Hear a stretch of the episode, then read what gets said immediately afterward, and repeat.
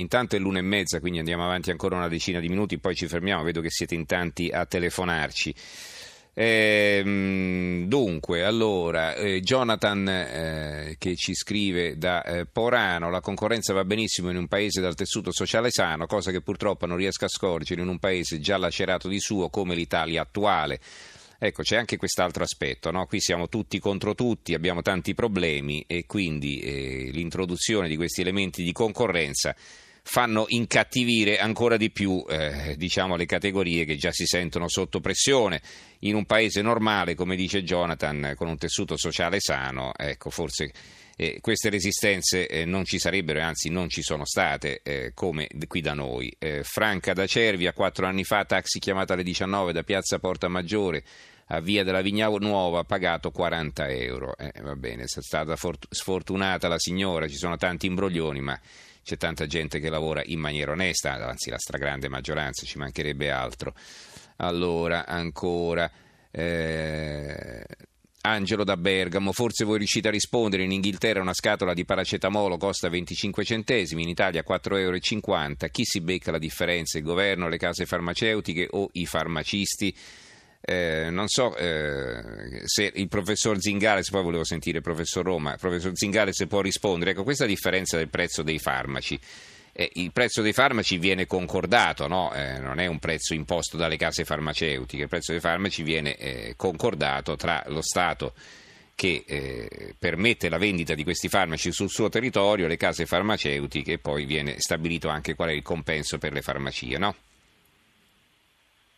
Certo, però è come il prezzo concordato dei taxi, viene concordato tra lo Stato e i produttori e quindi tende a sfavorire i consumatori, cioè al tavolo di queste negoziazioni i consumatori non ci sono, è proprio per questo che la concorrenza aiuta i consumatori, perché normalmente in queste trattative, in questi prezzi concordati, i consumatori, che sono tanti, sono dispersi, vengono ignorati.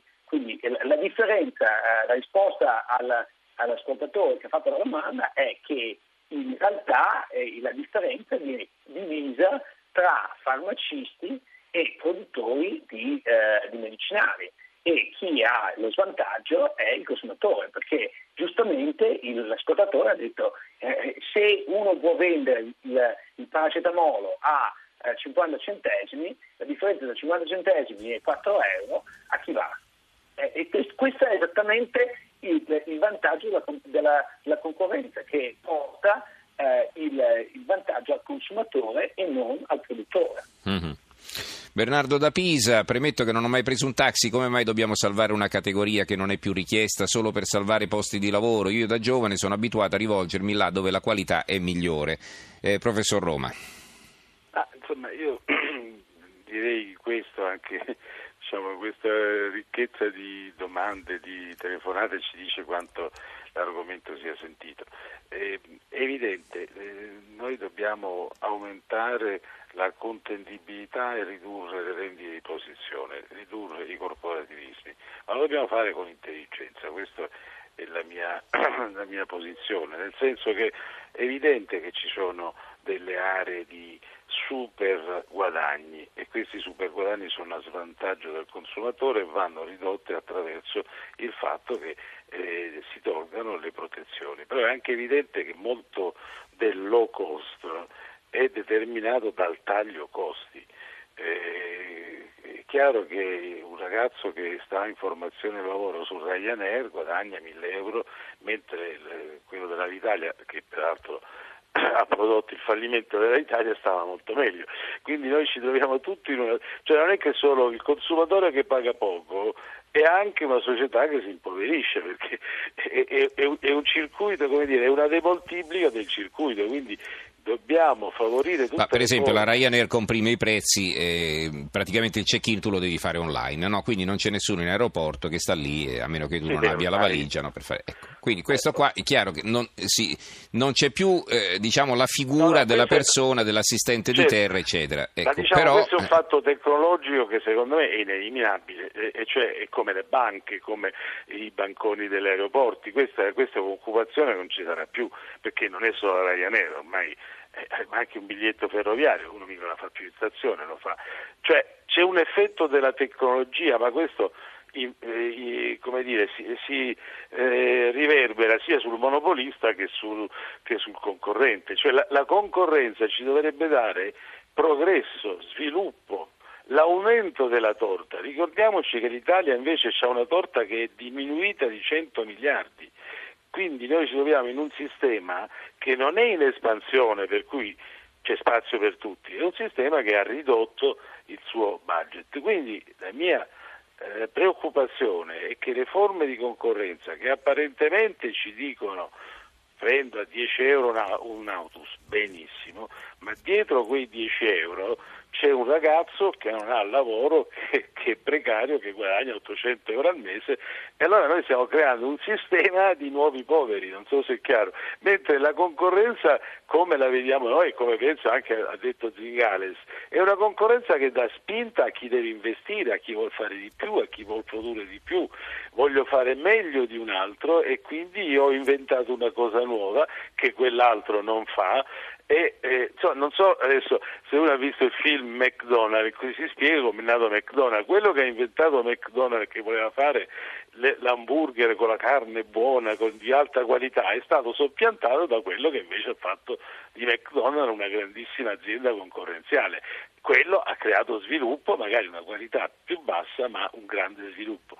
Allora noi dobbiamo tenere conto che, a mio modo di vedere, la concorrenzialità è la base di un'economia di mercato, ma questa concorrenzialità non ha la sola finalità di abbassare i prezzi per il consumatore, perché il consumatore è anche un lavoratore, a parte che può perdere il posto di lavoro perché c'è la tecnologia, ma può anche vedere ridursi fortemente il proprio reddito, proprio perché nella concorrenza non è una concorrenza di sviluppo, ma è una concorrenza solo di prezzo. La concorrenza solo di prezzo rischia che qualcuno la paga, impoverire il sistema. Invece noi dobbiamo fare in modo che la concorrenza sia cose nuove. E ripeto, non dobbiamo mai dimenticarci che il primo monopolista è lo Stato. Ce la pigliamo con i farmacisti, ce la pigliamo con i notai, ma non siamo riusciti a fare la più grande liberalizzazione, che è quella di 8.000 aziende pubbliche locali, che fanno veramente, io penso che siano veramente il peso più grande perché in tutti i paesi ormai i trasporti, i rifiuti, l'acqua sono tutte... qui abbiamo fatto addirittura un referendum per impedire la liberalizzazione del settore dell'acqua. Sono tutte aziende private o pubbliche molto efficienti che creano PIL. A noi lo bruciano. Allora io non vorrei che facciamo queste grandi battaglie per i giustamenti, i farmaci, i farsaci, però ci teniamo le municipalizzate che bruciano, che non solo non hanno concorrenza, che non solo costano tanto, ma bruciano anche risorse dei cittadini. Sì. Quindi cerchiamo di dare al tema della concorrenza e del mercato anche di guardare, diciamo così, le travi e non solo le pagliuzze. Allora, Andrea da Bolzano: per avere una giusta concorrenza bisogna avere tutti le stesse opportunità. Io, autotrasportatore, in Italia pago il 68% di tasse, in Spagna il 15%. Pago il gasolio 1,40 e in Austria 1,09. Questo i vostri tecnici non lo dicono. Ecco, quindi anche la concorrenza, che non possiamo dire sleale, perché è chiaro che ognuno poi pratica la pressione fiscale che ritiene opportuna, però è chiaramente vuol dire che i nostri si affacciano su questo mercato e partecipano a questa competizione con le mani legate dietro la schiena o con una palla al piede, e questo è sicuramente un altro problema. Allora, qualche altro ascoltatore vedo qui che scrive: se il taxi è caro allora si prende l'autobus, farmaci lo Stato che prende il 20% di IVA, non partecipa al banchetto. Gabriele da Palermo. E poi ancora dunque Nico da Napoli: non è vero, il lavoro che devono fare gli italiani lo fanno gli africani e i sudamericani, compresi una parte dell'Asia e un po' dell'ex Unione Sovietica. E quindi va bene, allora penso che ci possiamo avviare alle conclusioni con un intervento finale da parte dei nostri ospiti. Riprendiamo dal professor Zingales. Professore, allora cosa dovrebbe fare l'Italia? Perché poi abbiamo capito che qui la cosa che funziona, che può funzionare, è la politica dei piccoli passi, no? Perché le grandi riforme mi pare che non abbiano cittadinanza nel nostro paese. Prego. No, a me me sembra che sia importante prima di tutto far capire alle persone che la liberalizzazione, la competizione porta innovazione e aumenta il benessere totale, e poi avere la politica che aiuti a una ridistribuzione di questo aumento della torta in maniera tale che tutti ne beneficino in qualche modo. Cioè oggi le grosse opposizioni, i taxisti che hanno pagato un prezzo enorme per la licenza, si oppongono alla liberalizzazione perché si sentono espropriati. In qualche modo hanno ragione in questo, però non possiamo lasciare che la ragione di questa battaglia contro l'esproprio blocchi l'innovazione, blocchi l'opportunità per tanta altra gente. Quindi il ruolo della politica, secondo me, non è quello di cedere alle categorie e ai ricatti delle categorie, è quello di aiutare la transizione per l'adozione di tecnologie che sono più efficienti. Bene, allora grazie al professor Luigi Zingales, che insegna, professore di finanza a Chicago, economista. Grazie professor Zingales, buonanotte. Grazie a lei, buonanotte. E allora ci accomiatiamo anche dall'avvocato Paolo Martinello, presidente nazionale di Altro Consumo. Sentiamo lei allora come si deve muovere l'Italia. Mi pare di capire, lo diceva anche all'inizio, che insomma questo famoso decreto concorrenza con un governo a termine come il nostro, insomma, non ci si possono aspettare grandi rivoluzioni, no? Allora, quali sarebbero secondo lei i settori sui quali intervenire a questo punto? Beh, sicuramente quelli che abbiamo detto che sono nell'agenda del governo con questo decreto di liberalizzazione riguardano i farmaci, l'abbiamo detto, riguardano l'assicurazione RSI auto, qualcosa sulle banche, qualcosa sull'energia, diciamo il pacchetto è un po' articolato e speriamo che possa andare avanti nel migliore dei modi. Fra l'altro approfitto per ricordare che Altro Consumo aderisce a un sito che si chiama liberalizziamoci.it, che raccoglie le firme di coloro che sono favorevoli a questa prospettiva, quindi, e che devo dire sono tanti fortunatamente. Quindi concludo solo con una battuta. Abbiamo parlato molto di prezzi ed è inevitabile quando si parla di concorrenza. In realtà però l'esperienza ci sta mostrando che ci sono esempi molto virtuosi dove la concorrenza ha portato anche a una maggior qualità. Proprio il caso Uber Taxi, la concorrenza è sulla qualità del servizio, l'abbiamo detto, non è sul prezzo del servizio. E in molti casi le liberalizzazioni hanno determinato un allargamento della torta. Il settore del trasporto aereo è un esempio evidente, il mercato del trasporto aereo si è allargato, il mercato degli alloggi grazie alle piattaforme che hanno consentito a privati di mettersi in qualche modo sul mercato ha allargato il mercato dell'ospitalità. Milano è l'esempio più eclatante da questo punto di vista. Quindi ci sono delle misure che possono certo dar fastidio a qualcuno, forse anche provocare un po' di abbassamento di salari, ma a volte sono salari eccessivamente alti, quello dei piloti dell'Alitalia è il caso classico, o dei personale delle vecchie compagnie aeree di Stato. Nuove compagnie forse pagano un po' meno i piloti, ma credo che alla fine il sistema nel suo complesso ci guadagni. Allora, grazie avvocato Martinello e buonanotte anche a lei. Grazie a voi, buonanotte. Allora, professor Roma, a lei le conclusioni.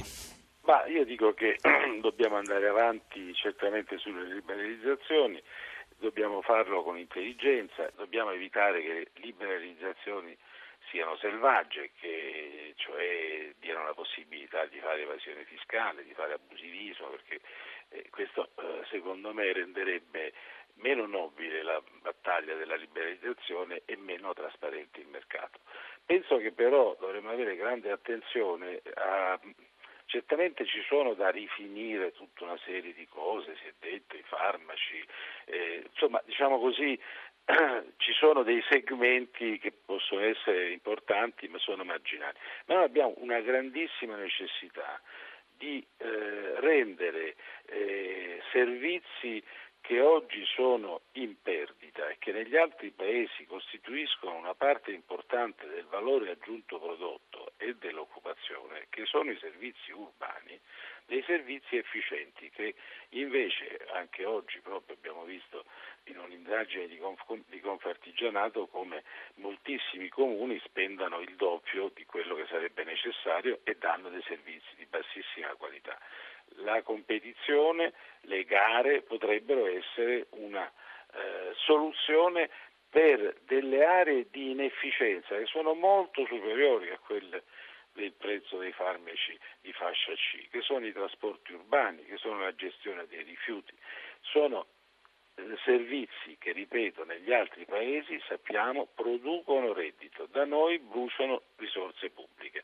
Quindi io, fossi uno che può decidere qualcosa, appunterei molto l'attenzione su questo, perché peraltro ci sarebbe anche una funzione di trasparenza e di moralizzazione della vita pubblica, perché sappiamo che quei 8.000 società monopoliste dei servizi urbani e dei servizi locali sono anche società legate in maniera clientelare al potere politico. Forse anche per questo è utopico quello che sto dicendo, ma se volessimo veramente portare avanti una battaglia di liberalizzazione, io lascerei perdere tante categorie, nel senso che cercherei sicuramente di combattere ogni corporativismo, ma punterei su un'area che ci potrebbe veramente far crescere il PIL e diminuire soprattutto la spesa pubblica.